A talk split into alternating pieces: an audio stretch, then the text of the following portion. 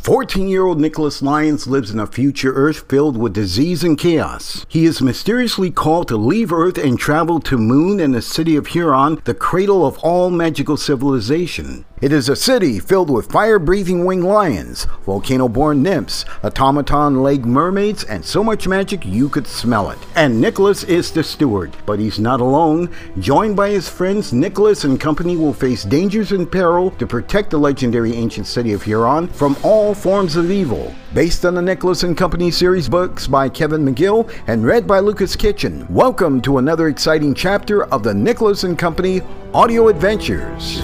Steward Nicholas Lyons. What? To the horses, now! Get going?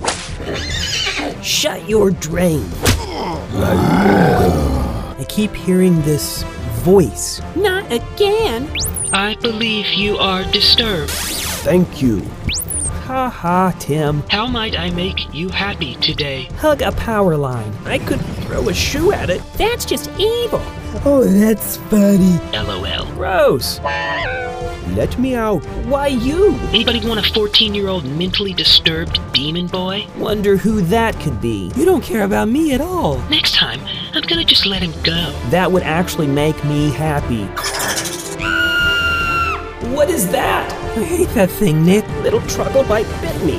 Which makes him more goblin than hobbit, I suppose. What did you say? I really need to get off this planet. You are crazy. I have serious questions about my own ability to dribble a ball. Why are you doing all this? This is a scientific demonstration. Hiya!